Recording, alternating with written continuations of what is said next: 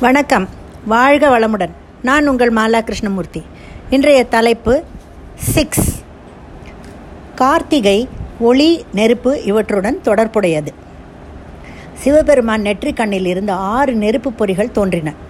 இறைவன் ஆணையை ஏற்று வாயுவும் அக்னியும் அதனை சுமந்து வந்து கங்கையில் விட்டனர். ஒரு முருகன் வந்து அங்கு உதித்தனன். என்கிறது கந்த புராணம் அந்த முருகனை எடுத்து வளர்க்கும்படி கார்த்திகை பெண்கள் ஆறு பேருக்கும் திருமால் கட்டளையிட்டார். ஆறாக அன்புடன் ஆறு பேரும் ஓடிவர ஆறு முருகன் ஆயினான் ஆயினான் ஆறு முக முருக முகன்.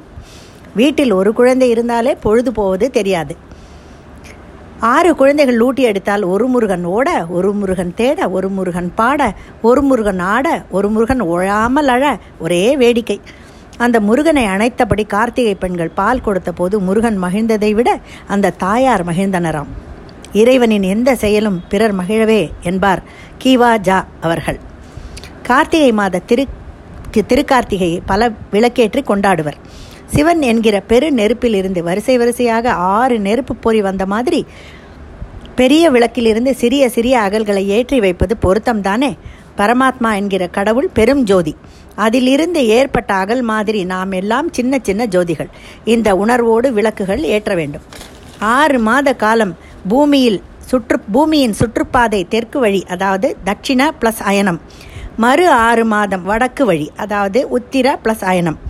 காலை ஆறு மணி முதல் மாலை ஆறு மணி வரை நமக்கு பகல். மாலை ஆறு மணி முதல் காலை ஆறு மணி வரை இரவு. இது பூமியில் வாழும் நம் கணக்கு.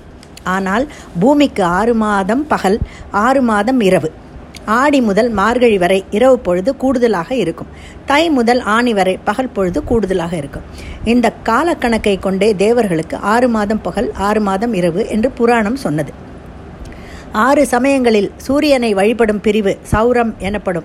மற்றைய தெய்வ வழி வடிவங்களான கண்ணால் காண முடியாத போது கண்ணுக்கு தெரியும் சூரியன் கடவுள். கண்ணுக்கு தெரியும் கடவுள் சூரியன். வடக்கே கோனார்க்கிலும் தெற்கே சூரியனார் கோயிலிலும் வழிபாடு குறித்து சூரிய வழிபாடு குறித்த கோயில் சான்றுகள். ஆதிசங்கரர் வகுத்த ஆறு சமய வழிபாட்டில் சூரிய வழிபாடு ஜெகஜோதியாய் அறிவுபூர்வமான ஆலயங்களில் அறிவாலயம் நடப்பது சந்தோஷமே. இந்த ஆறுமுகனுக்கும் அறுபடை வீடு பழனி திருச்செந்தூர் திருத்தணி திருப்பதி திருப்ப திருத்தர் சாரி திருப்பரங்குன்றம் திருத்தணி பழ பழமுதிர்ச்சோலை எல்லாமே ரொம்ப விசேஷமான புண்ணியம் தரும் கோவில்கள். சுனாமி வந்தபோது கடலோரம் இருக்கும் திருச்செந்தூரில் எந்த பாதிப்பும் அந்த கோவிலுக்கு ஆகவில்லை என்பது அதிசயம். ஐந்து அறிவு உள்ளது மிருகங்கள். நமக்கு இறைவன் ஆறு அறிவை படைத்திருக்கிறான். அந்த ஆறாவது அறிவு பகுத்தறிவது.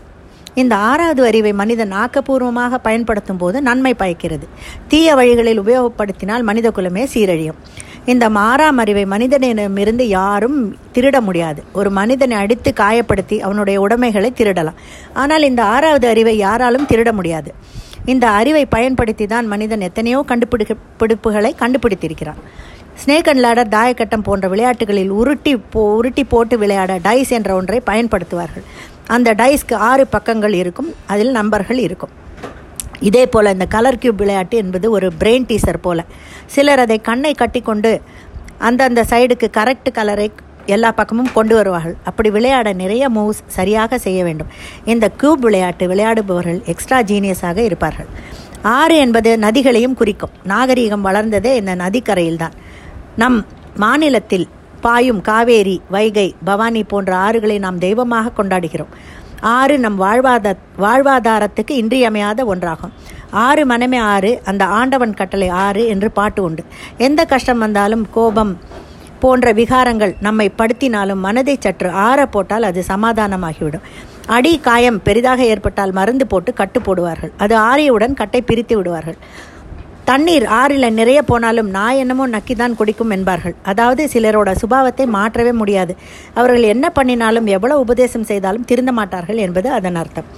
ஆறிலிருந்து அறுபது வரை மனிதன் சுயமாக முன்னேறி செய் முன்னேறி தன் வேலைகளை தானே செய்து தன்னைத்தானே மேம்படுத்தி கொண்டு வர வேண்டும் என்பது இரவினுடைய விருப்பம். ஆகவே யாராலையும் எடுத்துக்கொள்ள முடியாத பகுத்தறிவை பயன்படுத்தி வாழ என்னுடைய வாழ்த்துக்கள்.